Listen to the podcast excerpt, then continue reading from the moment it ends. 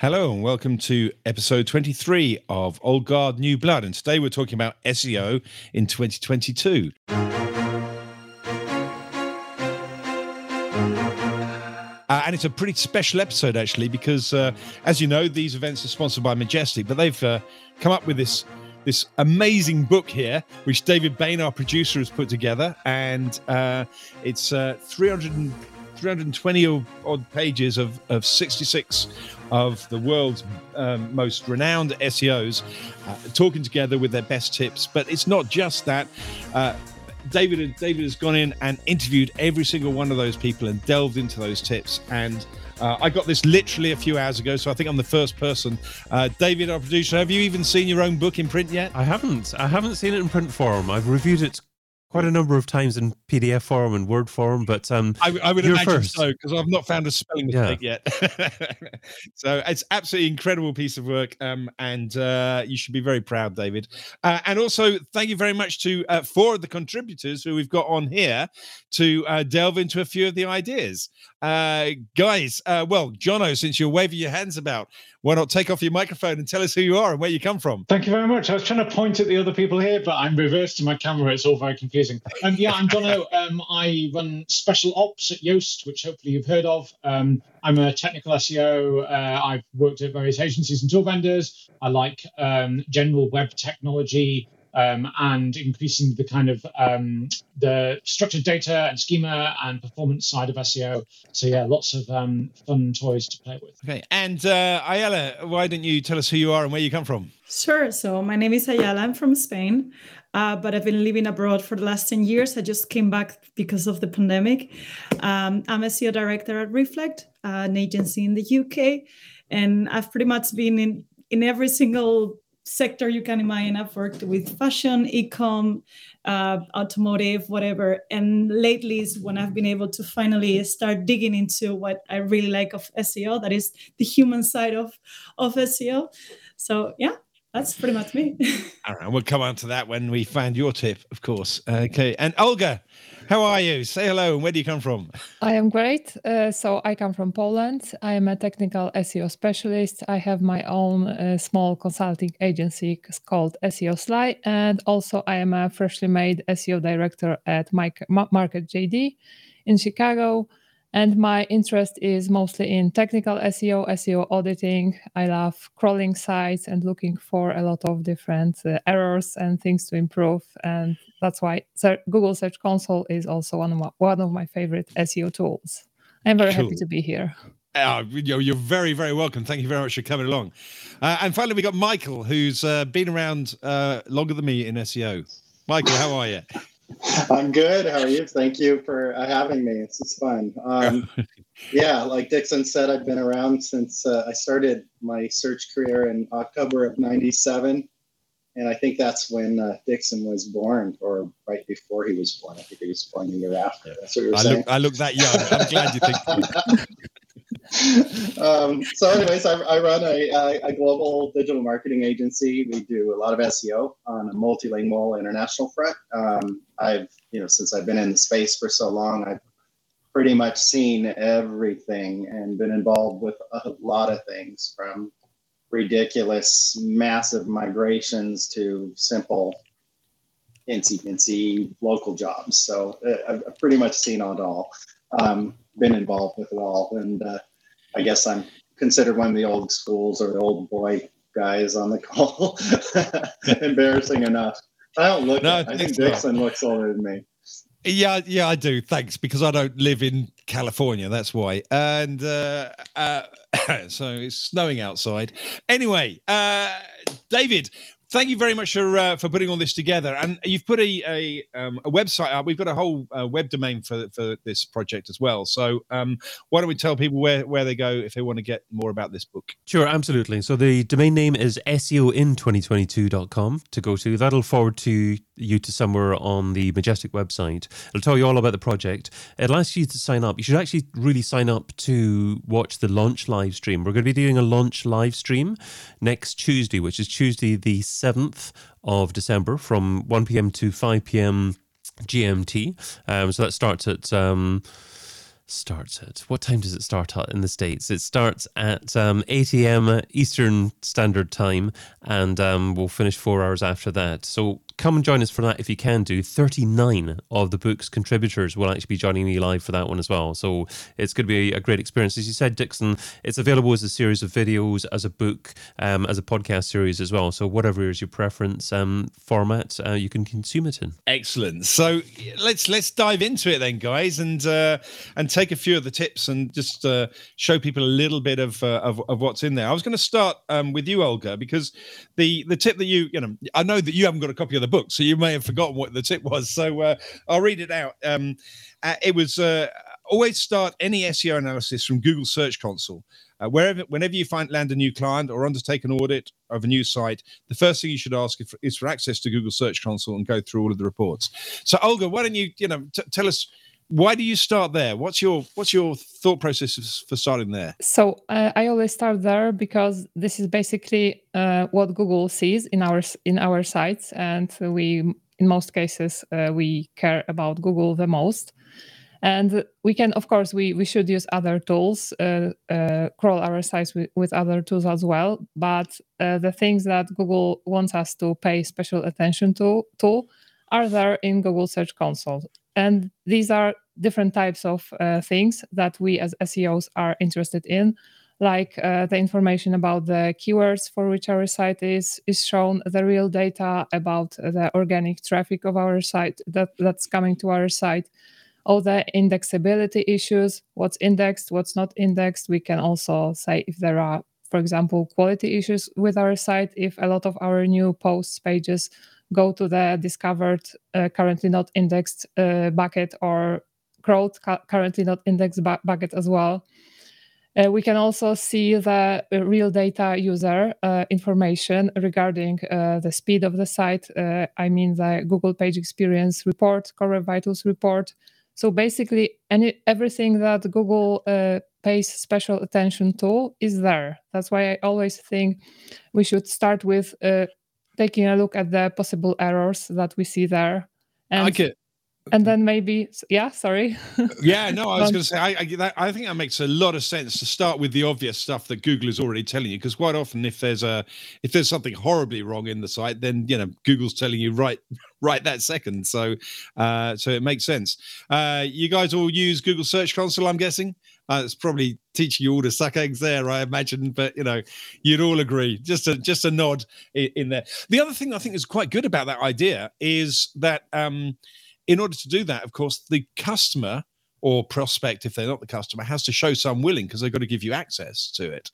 And the the mere fact that they give you access to it changes the relationship in a new in a new business relationship particularly um, and you you you have some some insight that you know that anybody else that's just looking in doesn't have. So I think it's a it's a brilliant idea to uh, to go in there.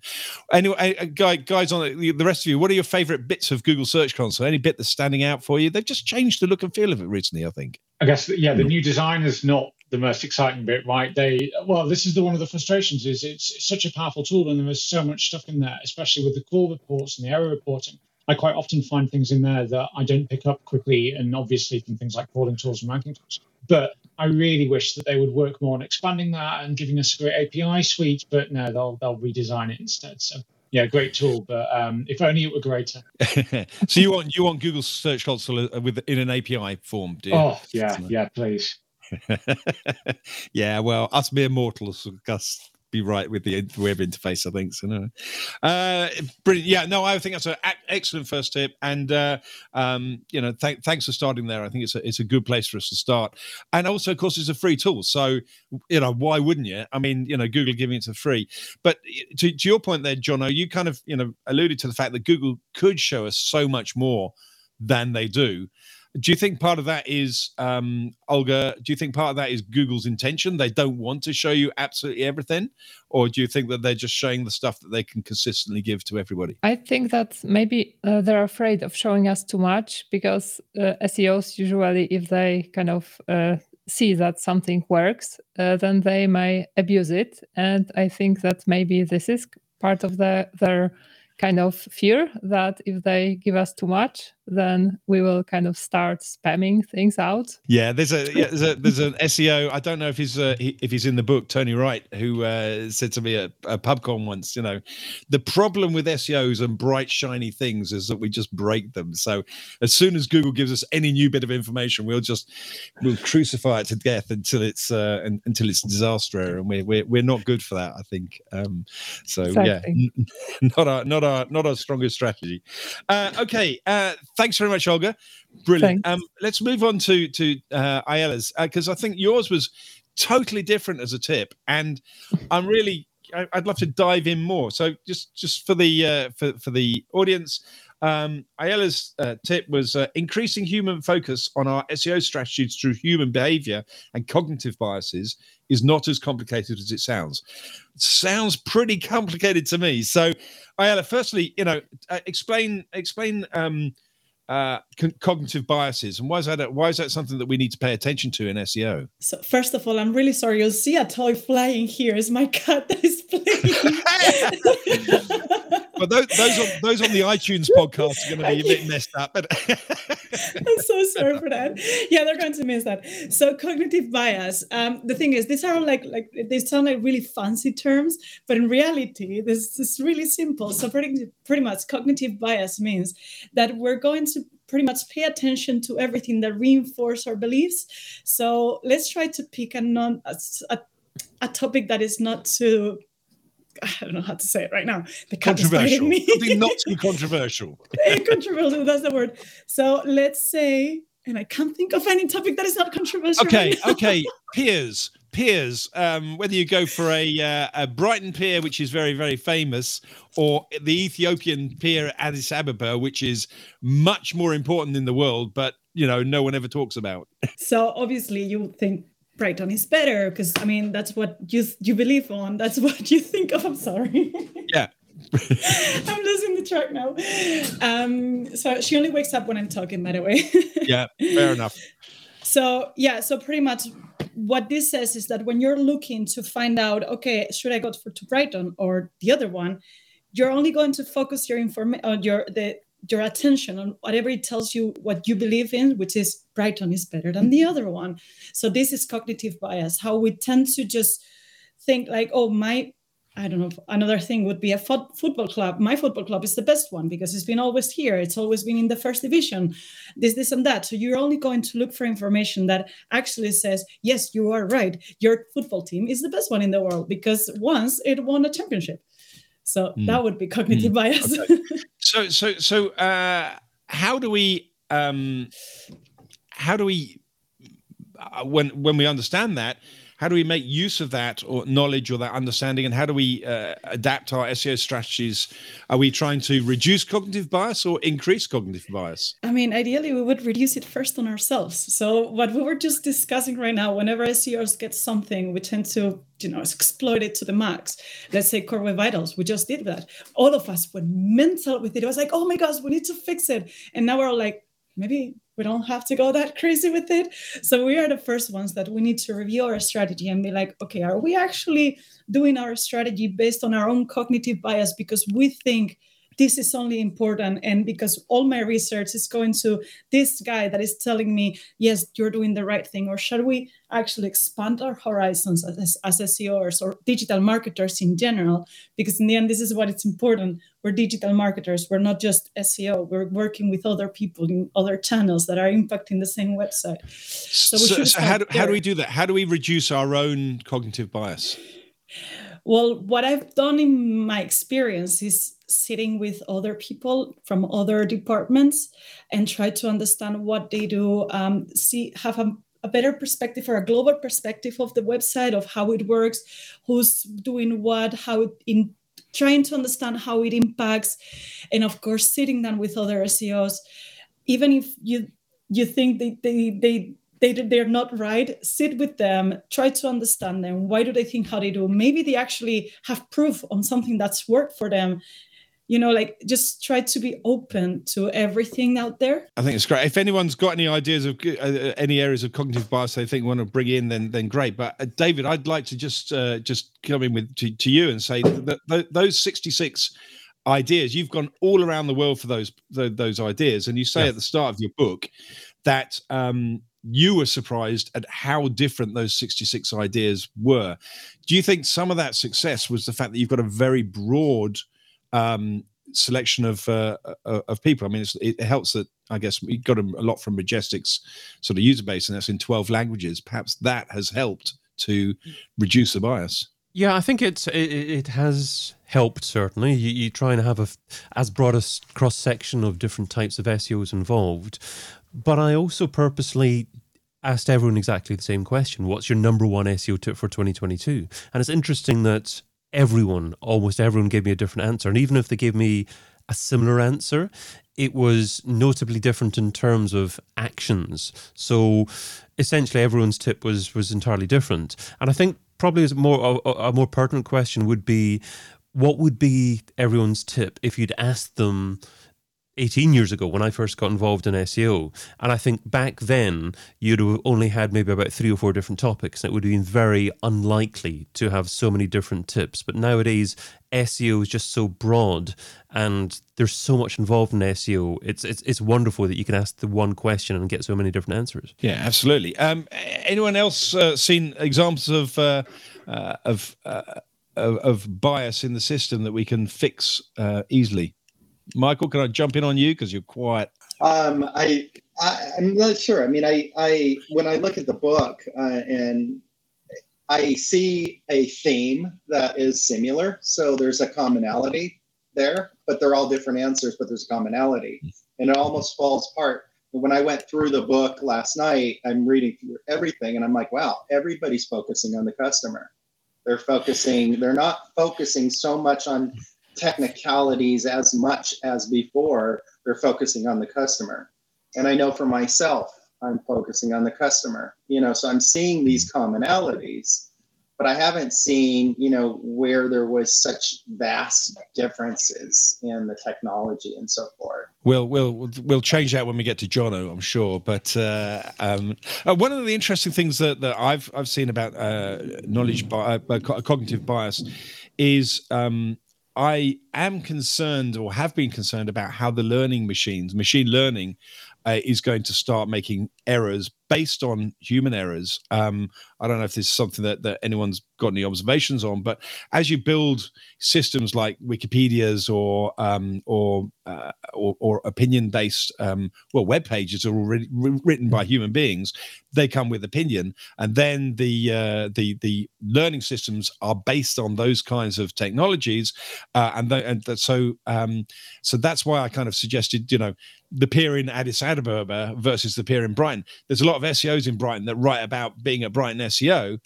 There's not a lot of um, of merchants who are running, you know, millions and millions of dollars worth of, you know, of goods in and out of of you know the capital of Ethiopia um, every every day, um, and they're not talking about that. So therefore, we kind of lose perspective because the beer the, the beer in Brighton has broke burnt down. It hasn't been there for 30 years. So that was kind of my my my uh, point there. But you know, I, John, you were not nodding your head. I mean, you know, do you see not uh, potential for bias to come into the machine learning? Yeah, certainly. And we already see a lot of flavors in this in SEO in particular, where nobody truly understands how the system works, other than in broad generalities. So everybody chases everyone else's tail. Everybody copies each other's tactics, and we're left with a space where every major brand in every major sector looks and behaves the same way. We have no idea if that's inherently good. We have no idea if they could perform twice as well if they did something radically different. They all have the same meta descriptions, the same templates, the same products, the same kind of language and tone.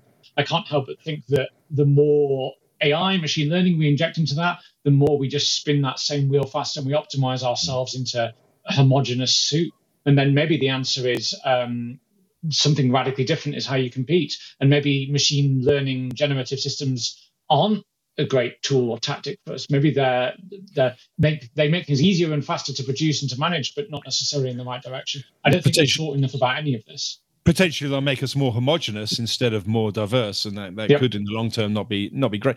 Although it's probably you know I, I, who knows? It's going to be an interesting thing thing there. But there was another side, Ayala, that you you said in that you said you know um, strategies that focusing on on human behavior and cognitive bias are not as complicated as it sounds. So where how do how do SEOs um, concentrate on human behavior? Um, how how where where does the overlap happen between SEO and human behavior? I mean, it's it's user experience included, of course, but it's everything. The whole website, we're creating it for humans. We're not creating it for Google. And this is what I always say, like nowadays, and this is what Michael was saying, all of us, the, the commonality that we have is that we're talking about humans because we're creating these websites for humans. The content is for humans. So obviously, everything we do there, from the site structure, from uh, the, the navigation, the colors, the content itself, how we present the content, the images, everything is for humans. So we need to understand all these different psychological, let's call it patterns, behaviors, to to create this. I'm not going to say perfect, but like as close as possible to that to that to the, the humans we're trying to connect with because in the end what we're trying to get is this this emotional connection with them so that they end up buying our product service whatever we're selling them our recipe i don't care. Um, so this is what we're trying to do and this is why it's so important to understand first of all which personas we're talking to what are their needs what are their problems how can we solve those things and of course everything else that has to do with the website and I repeat myself, images included, because I've seen so many times in Asian countries, a lot of white people. I'm like, we're in Asia, guys. Don't put white people here. So, I mean, are there any uh, any types of tool that you like for uh, for doing that? You know, do you you a you know uh, are you a fan of a uh, Crazy Egg or um, eye tracking software or a, a, anything like that, or does it not really matter what tools you use? I'm going to say right now, and it's going to sound really bad, but I'm the spoiled one. So pretty much, I have a team that are experts on this. Uh, they're psychology majors. They're they're passionate about digital, so they do all the research. They come to me and they're like, "Ah, yeah, I found this," and we're like, "Okay, let's work together on how to you know connect it with SEO." Um, or in other cases, in other teams, is with with paid. So we usually work together, but they do all Brilliant. the research. They do all the tools. God, what a luxury! What a luxury! Amazing. I am a spoiled one. okay, uh, let's let's let's go on then, Michael, because we're going to get a little bit more uh, granular now and a little more uh, technical because, or not technical, but granular because, uh, Michael, your your um, uh, tip was uh, was look at first party data as a way to enable better better content content strategy for your SEO plans. What do you what do you mean by that? Let's uh, let's dive into that a little bit more. Okay, so this is I mean this is a perfect segue within with what I just said. So it's it, it goes right into the human connection to psychographics to behaviors to all things that you can you possibly do. And by the way, you just triggered something. One thing that you said about eye tracking studies, and Dixon, you know me with my awkward moments, but I did have a very awkward moment where I had to present an eye tracking uh, software um, to a marketing director who had a lazy eye. And but I swear I was the most awkward, like presentation I ever bit did. Bit of, bit, bit of cognitive bias assumption coming in there before you start. yes, exactly. Um, so we'll take a, you know, we'll take Starbucks. I want to use Starbucks as a great example of of first party data and how it can be used. Um, Starbucks has done a brilliant job of utilizing its data, its app, its its its loyalty programs to understand their customers so much that now we can go into a Starbucks and if we are a regular there, they'll all often have our drink ready with our name on it. Um, now we can order ahead. We have we have that experience where we can go into a store and that cut that that store knows us well enough, or at least technically knows us well enough to know what we want. And so the Starbucks may not be great coffee, but the user experience is brilliant, right? So if you take that perspective, God, I didn't know they do that. That scares the bejesus out of me. I don't want that. yeah, but every, I mean, I am such a loyal fan of Starbucks, and I know that Starbucks coffee isn't that great, and it doesn't really wake me up, and I'm willing to pay six dollars and fifty cents for a, for a coffee, but it's ridiculous that you know it's like I know I can go there. I know they know what I want, and they have my name on the cup. They it feels like they know me when I walk in. Well, they they've usually got a name on the cup. It's usually a misspelling, isn't it? Uh, Yeah, yeah, exactly. Even Michael is misspelled. But hey, you know what? Um, it's not as bad. So eh, I'll give you a comparison with Google, right? So me logged into YouTube versus Starbucks. Starbucks may spell my name wrong. I, I may walk into Starbucks, but they get me a lot more than Google does. When I go to Google, um, for example, I have this new girlfriend, and she's she looked at my YouTube, and she's like, "What, what the hell? What the hell are you looking at?" There is dinosaur videos from my son who logs in. My mom logs into my account and watches Chinese soap operas. You know, my daughter watches, you know, put this little makeup girl that always talks about things. And then I've got you, Dixon, all mixed up in all of these videos, right? And I, so I, Google, I, would be I'd be worried that your new girlfriend is already looking at your feed on YouTube. That's, Yeah, that's always a dangerous Well, sign. yeah, I think she's like figuring, trying to find out what's wrong with me, right? uh, so you know, you have you have all of this big data, like Jono said. It's there. It, it, it, there is a chance for this to go really, really wrong. Google is using all of this data. They have tons of data on me, but do they really, really completely understand me? They're getting closer all the time with machine learning and understanding my behavior you already see that personalization coming out in your results. If you are a, uh, a, Stanford researcher, um, when you start researching a topic, your results logged in are different than my results because I'm not a researcher. So you're already seeing Google move to that perspective of, of trying to understand the customer. This in a way is is good. In a way it's bad. It's bad because a lot of companies are, are depending on google to run their data for them right? And they're still defaulting to the third party third party data tactics rather than focusing on their customer. So my my my tip was focus on the first party data which means find out who your customers are get to know them from a psychographic behavior, right?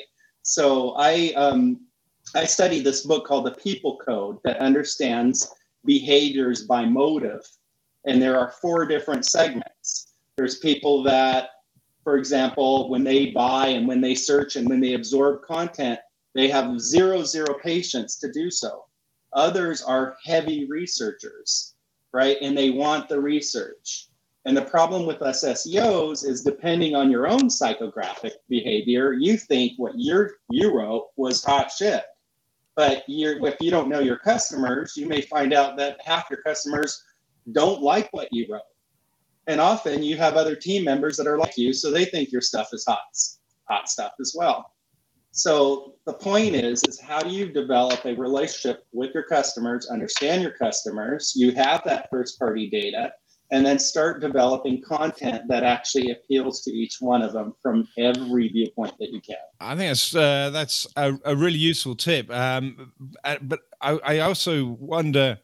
uh, You make the point, and it kind of feeds back to Ayala's bit, and also the the the, the cognitive bias bit.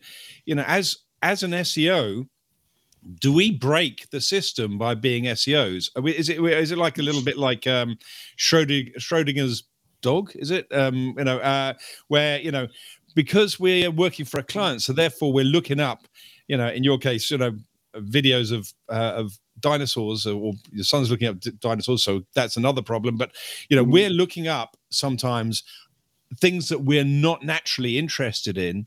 Is that then messing up? The data that we're seeing that we're then trying to apply to the next customer because the next time we look at something let's say we look at something in fashion one day and next day you're looking at something in uh, in in um, uh, in casinos and all of a sudden you're you're getting results that have got you know that are tailored to you know the fashion market in the in the results. Ayala, is that is that is that um, uh, likely to be a, a a problem do you think? Do you think SEOs are uh, getting as we say in Britain hoisted by your own petard? I have no clue what that expression means. no, that's right. I'm not sure it's a very good expression to use anyway. But you know, basically, we're getting we we we we're because of what we're doing, we're not getting good data. Do you think there's that there's a risk? It is, there is obviously, I'm mainly with people that or SEOs that don't, as we said before, they don't get out of their bubble because they tend to just look as at what Michael was saying, their own hot stuff. Like they don't get out of it. So yeah, hundred percent. And uh, and Olga, is there? I mean, is there any first party data? There's not really that much first party data in in Google Search Console. Uh, do you guys do? Do you or Jono? Do you guys use um, first party data very much to help you in any part of SEO? So I mainly uh, work with Google Search Console, and I have also recently started using Microsoft Clarity and actually watching recordings of people of what they're doing, where, what they're clicking, whether there is some rage clicking happening. And this is very I, insightful. I think that's a really interesting tool, by the way. I, I, I, must admit, I've I've played with that a little bit, and it's kind of interesting. And you can just leave it there and come back in a few months, and uh, and yeah. and it you know, and it suddenly tells you new things that you didn't know. So, yeah, that's a really good way to have a look at your your actual users and what they're doing on the site. Um, I, would agree. That's a that's a that's a great way to use things. And and, and but uh, Johnny, you can also use first party data, um, things like people are using and you know see what people are typing in your own search box and those kind of things, can't you? So yeah, so like on-site analytics is massively underutilized still. So many sites just have like an out-of-the-box Google Analytics setup, and yes, that will count how many people came to your site, but very little more. Now, obviously, you've got to be careful with privacy and GDPR and all the various legal frameworks around that. But when you start to explore what you can do, for example, um, on Yoast.com, we track when people um, print pages. We, like as an arbitrary example, but something like 5,000 people every month print off our blog posts and guides and presumably then go on to read them offline. And then you can say, okay, that's really interesting who are these people that have a type of need and consume our content in a way that we would never have expected? What can we learn? How can we market differently? How can we better support their needs? And then we've got loads of these examples. We track when people leave certain types of content certain types of sites. We track when people copy paste bits of content from the site. And yes, all of this is done in aggregate anonymously, but we can start to learn tons about how people interact and behave, which is really useful. Yeah, so, Michael, what so, kind of data? Yeah, go on. Yeah, uh, yeah. Just, I mean, John, you're spot on. I mean, you, you have two things here, two side sticks, and you have all of the data that Google collects and so forth that is messing things up because people are moving from one thing to the next. And then you have first party data that belongs to you. These are your customers that have signed up. They belong to you right? There's a couple things that I loved about the book. Well, there's a lot of things I love about this book. Um, Mike King's statement on focus your content on what the audience actually wants, um, not how many words on a page, um, which goes hand in hand with what Eli Schwartz said about stop focusing on keyword research and start focusing on what the audience is actually looking forward, forward to. Duane Forrester says focus on user intent. Motoko says uh, focus on local audience and personalize the experience for them. So you can you see that theme throughout the book, which is really I, what Aya said. I mean, really focusing on your customer, and and when you de- develop content, especially around SEO, focusing on that one customer.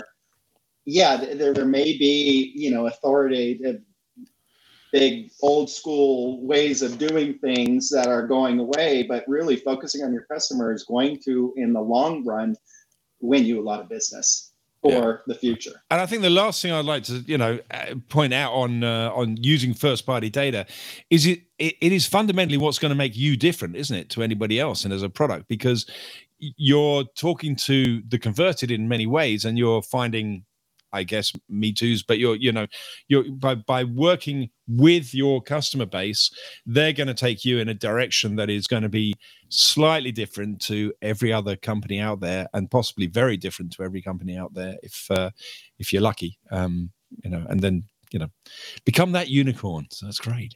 All right, last but not least, Jono. Can you remember what you said? Shall I shall I read it out for you? No, I will read it out. I you have to go back and double check because I ramble so much about this sort of thing. Um, Not a problem. Was, um, It was about no, I, um, getting the foundations right, wasn't it? I'm going to. Uh, no, it was. Well, it was. Yes. Okay. You could argue that. Yes. But stop looking. Stop looking at technical debt as something we have to fix, and technical SEO as a way to prevent errors, and start looking at it as something that we can compete on. So let's start with this this thing about technical debt. Then, so just just for for those that need it, what what is technical debt, and why do you think it's it's not debt, it's profit? whatever the opposite um, of debt is. sure. So you have um, a finite amount of resource and an infinite amount of things you want to do. And in order to meet your goals and get through the month and ship some stuff, you make some compromises. You hack some code in, you do something not as well as you ought to, you don't take the time to think about what might a better version look like, um, and you cut corners. And over time, that means that every additional thing you want to do is slower or more expensive or more complicated and more likely to break. And that is the case for every business and every website and everything that has ever been made in all of humanity. And periodically you go, let's wipe the slate blank and start again, burn it all down go. Um, I think that doesn't need to be the way that we operate in SEO. I think that most of technical SEO is a solved problem and that we are unnecessarily spending time and money and resource fighting and fixing and iterating and com- competing with our own technical debt and we ought to be investing time in improving our brands and our products and our storytelling. I think the most exciting thing about technical SEO is we don't need it. Well, we do need it, but it's it's done. Like we don't need to worry about it. We don't need to reinvent the wheel. These are all solved problems. Which is uh, a lot of the problems I'd say are solved. And obviously, I mean, you have a tool that's very good for solving some of those problems, and I'm sure that that's uh, that's part of your, your your messaging. But surely there's there are there are problems that are not solved by tools. Um, but the tools maybe highlight them for you, and and and then you do need to you know get into get into the cold face and start fixing them. Surely.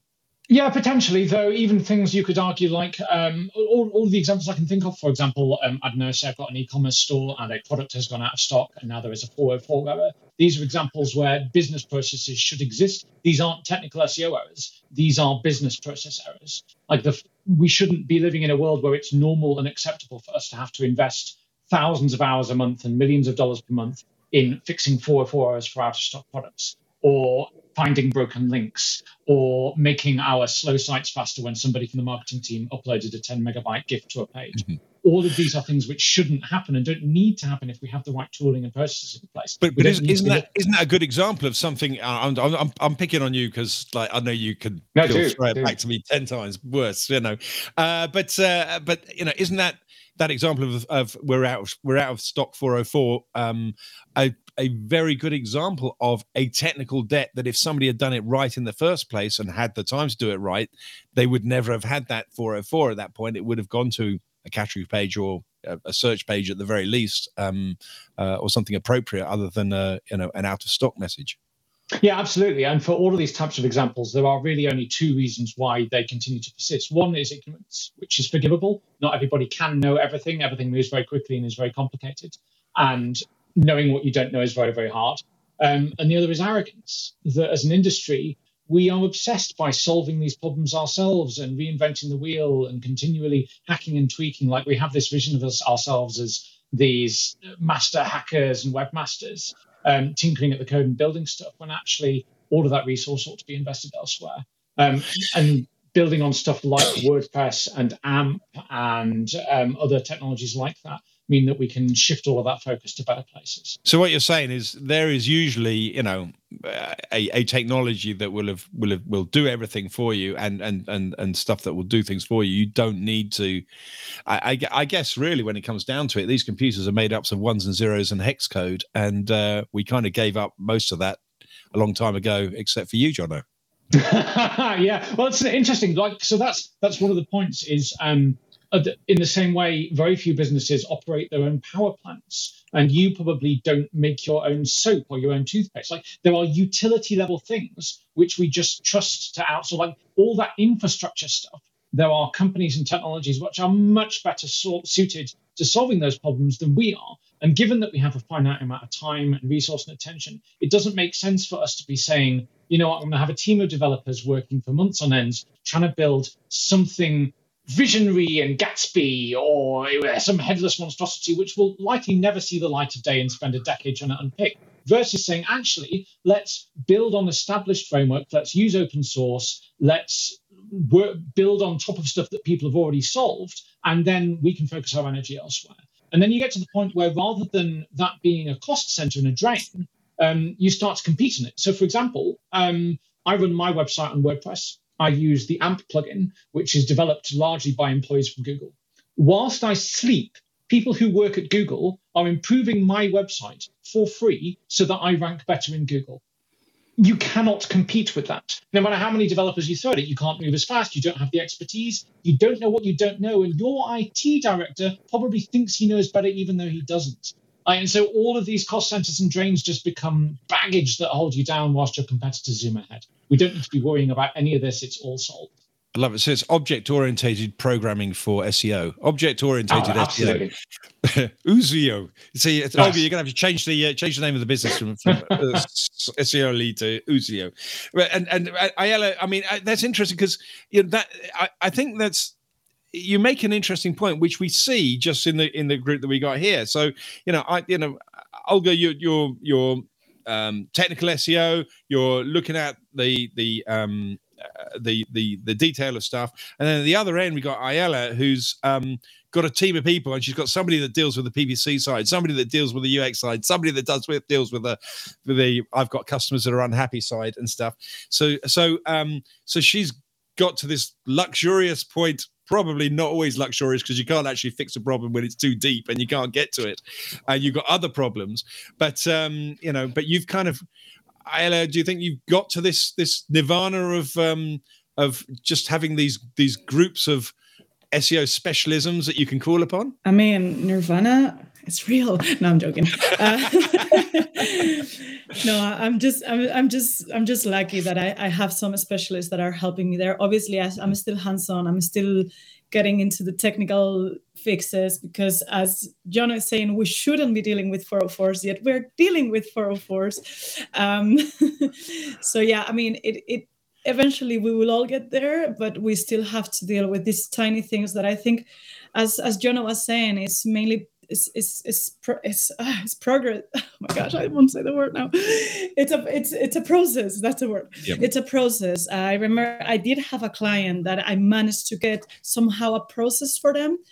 But it's it's it's complicated. So no, this nirvana doesn't really exist. we still have to be hands-on, get dirty, go for the keyword research and this silly let's call it silly fixes which i mean ideally we would be spending time on amp or taking the i don't know other new ways to improve our our how our websites are viewed on on mobile because i'm surprised that in in europe we still have problems with that. Um but no we don't have time for that guys so that's just four tips out of uh, out of 66 experts on, on, on in the book. So um just before i go back to david to remind us how we get hold of the book how we can see all these videos how we can see all sorts of other bits and pieces um how how, do, how can people get hold of you guys? Um jono how do people get hold of you if they want to know more? Uh, Twitter's good at Jono Alderson or my website, uh, www.jonoalderson.com or um, Jono at Yoast. okay cool. Michael how do they find you Uh, you can, well, there's a couple ways. Uh, LinkedIn, it's Michael Bonfils. Um, Twitter, it's Michael Bonfils. Um, email m bonfils, B O N F I L S, at seminternational.com. And of course, my phone number, 714 222 0605. excellent and i've got a picture of your passport number as well i think you've shown that before so Credit pretty card. much i'm going to be michael bonfils from here on in sorry about your car. We can get you another one. You know i'm just going to take that one. Uh, olga i'm going to sell it. Olga how do they get hold of you guys? So I'm on Twitter. Uh, it's Olga Zarzeczna. I know people have problems pronouncing my name, so just type it. Uh, I'm also present on LinkedIn, and uh, of course, I invite you to visit my site E seosly.com. so it's olga olga for those that are on uh, on on uh, on itunes or spotify or uh, all the other things um it's olga z-a-r-z-e-c Z-N-A. So you won't even remember that now. I've just said it on the on the podcast either. So anyway, it'll be so much easier when we go to Ayala Icaza Gonzalez, won't it? super easy my parents didn't think it through i guess but yeah you can mainly find me on linkedin i'm not on twitter i'm not that social i guess but yeah my, my linkedin is ayala so it's a-i-a-l-a I C A Z A. Which is so straightforward for us English people. Super easy. Anyway, uh, guys, thank you ever so much. I'm going to bring David back in. David, um, again, it's a brilliant piece of work. There's a lot of stuff in there. I mean, I, you know, I, I, think it's only it's only Michael and I so far that have seen the book. Uh, you know, but uh, um, but uh, oh no, no, you've got the PDF version, haven't you, Michael? So you know, so I'm yeah, with, the, with a hard copy of the book. So there we go. Um, but uh, uh, once again, uh, David, how's how do people get hold of the book? And how do people see it? Sure. Um, SEOin2022.com is the simplest place to go to. You can just sign up for email updates. Um, make sure, if you can, um, to attend this launch live stream that's going to be incredible on Tuesday the 7th, uh, 1 p.m. GMT for that. But when you sign up there, you also get information about the podcast, the audio podcast, the video series that's going to be published on YouTube very, very soon. As we're speaking, the audio podcast has actually just gone live on Apple Podcasts. So if you search SEO in 2022 on Apple Podcasts, then you'll actually be able to hear 60 of the episodes so far on that. You'll have one a day being published until the 7th of December as well, and that'll take it up to the the 66 people taking part. Um, so that's this series. So, so, so please, you know, tr- try and be part of that if you if you can. Uh, I just want to share as well the first episode for next year for Old Guard New Blood. We're good, we're going to be doing an episode on the 5th of January, uh, same time, 5 p.m. GMT, 12 p.m. Eastern Standard Time. For that one, Dixon's going to be joined by Andy Drinkwater, Lidia Infante, and Rejoice Ojiaku. And everyone's going to be talking about their SEO strategy for 2022, how they set their SEO strategy for 2022. So that should be a great episode as well. To sign up for that one, go to majestic.com slash webinars. Excellent. So, guys, thank you very much for coming on to this very special Christmas, first Christmas edition, uh, really, of Old Guard New Blood. And, uh, uh, it's been a delight to have you here. Thank you, Ayala, for the cat. Um, and uh, look forward to seeing you all in cyberspace or hopefully at a conference um, if we can all get there um, sometime next year. Bye, guys. Thanks. Thank you. Bye-bye.